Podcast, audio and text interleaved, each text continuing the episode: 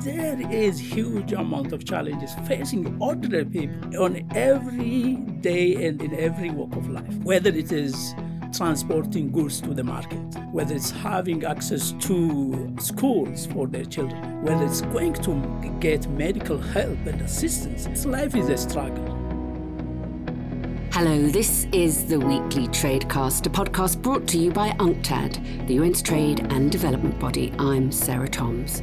We're exploring how major events are shaping trade and development and how that affects billions of people around the world. This week, we're looking at the unique challenges for landlocked countries that impede their trade and development.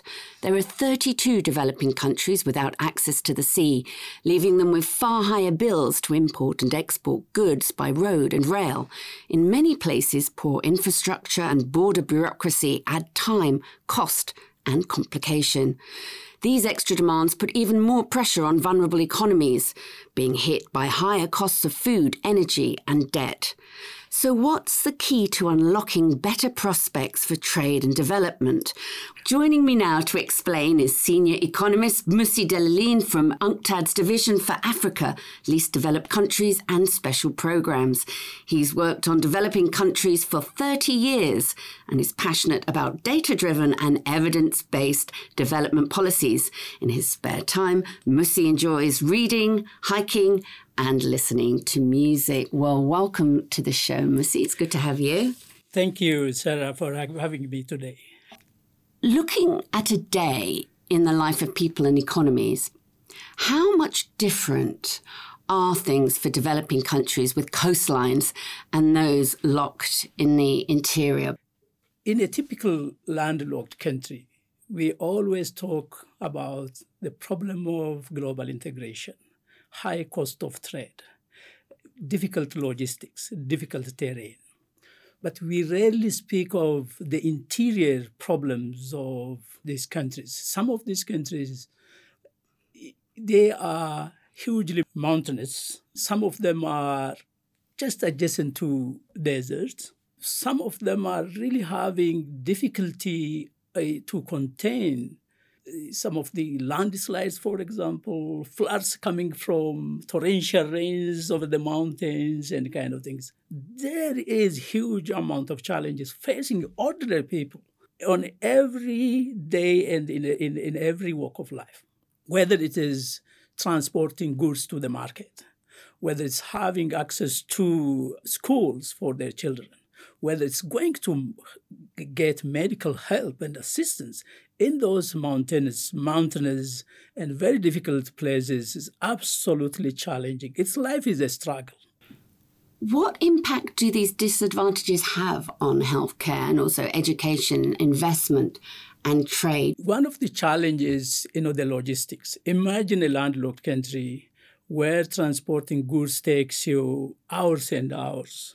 Imagine a country where there is no cold storage facilities how are you going to transport vaccination, for example? Vaccines are precious and also perishable quickly. So we have seen these situations during the COVID time. Now, the problem for landlocked countries that emanate from the logistics, which affects directly the people, also relate to the dependency of these countries that they have on neighboring countries the political relationship that you have with the neighboring countries, the quality of infrastructure that these countries have. So there is multiple dependency on the conditions of the transit neighboring countries. It affects not only more normal tradable goods, that we call them, but goods that are vital for the survival of people. You know, child nutrition, child food, which we import there is huge amount of work that is necessary to address those gaps in terms of not only international development assistance, but also in terms of reorienting development policies in these countries. One, policies that will scale up their productive and production capabilities. Policies that really link their infrastructure facilities to these, these sectors of their economies where they have comparative advantages. But development partnership also is vital for their survival. If now I think 10, 9 or 10 of the landlocked developing countries are extremely in a kind of debt, external debt distress situation. So if the indebtedness and the debt service obligation of these countries cut resources from away from investment in mm. critical issues such as addressing education, health, and also the road and road transportation, it is going to be you know very difficult for these countries to leapfrog and to address some of the, the development challenges that they have. How can a country that's already struggling to pay its bills be able to create the right climate to attract investment? One of the problems for landlocked developing countries is actually it's their geographical situation itself doesn't allow them to attract, you know, to compete equally with countries that have, for example, access to the sea or maritime countries. Because for investors, transportation is a key component in decision making not only resources. Those countries provide lavish incentives to attract foreign direct investment, but most of the time at the expense of their own domestic enterprises and domestic firms. So most of the firms in these countries are very weak and they are not integrated and they have difficulty to hook into regional and global value chains. So if they enhance the capabilities and capacities of their own domestic private sector, it will be extremely vital for them also to attract foreign direct investment resources are not the only magnet to attract a foreign direct investment. Your infrastructure, the logistic, the political stabilities, the way you handle your own private sector, the policies that you put in place, these are extremely vital to have foreign direct investment. Why are uh, landlocked developing countries particularly vulnerable to external shocks? like the pandemic, yes. but also natural disasters yeah. and climate change. Most of the time, we speak of landlocked developing countries as homogeneous group of countries. Mm. These are extremely diverse group of countries, both in terms of location, uh, geographical location. Now, their vulnerability to, to shocks, whether it's economic health, or natural disasters is linked to also their economic structures. Any country that is heavily dependent on the production and export of raw materials to the global economy. The moment there is a swing either in international commodity prices or a change in global demand, these are the countries that will be immediately victims of such crisis because their excessive dependence on commodities. So there is no value addition, there is no transform, transformation, which means there is no employment opportunity that the sectors are creating. These are the countries that were dispro- disproportionately hit by the crisis because their integration already was the one of the weakest. These are the countries that became most vulnerable to the shocks. So geography itself plays an important role. But climate and you know climate change, these are not unique only to landlocked countries. Even developed countries are having problems. Climate change is global, but the impact on the most vulnerable is disproportionate.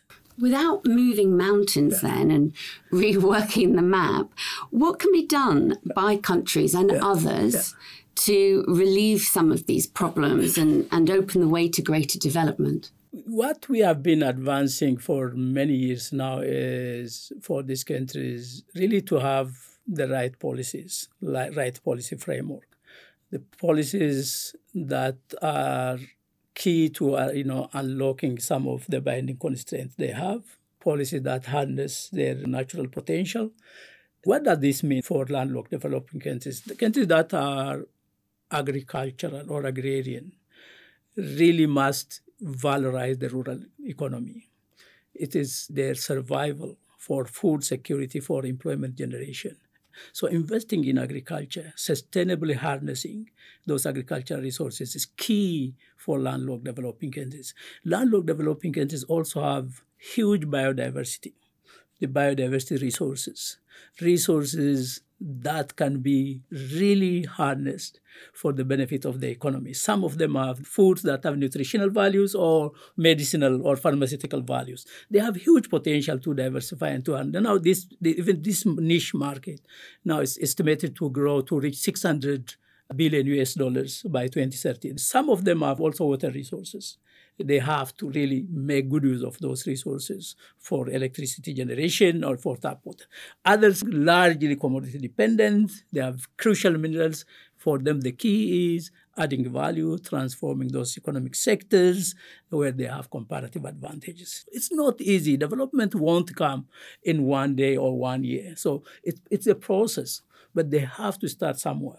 Okay, well, thank you so much, Mussie, for that. Thank you to UNCTAD's Mussie Delelegn for being this week's guest. Tune into the weekly Tradecast next week and every week for more insights on the most pressing issues around the world of trade and development. And there's even more on our website, unctad.org.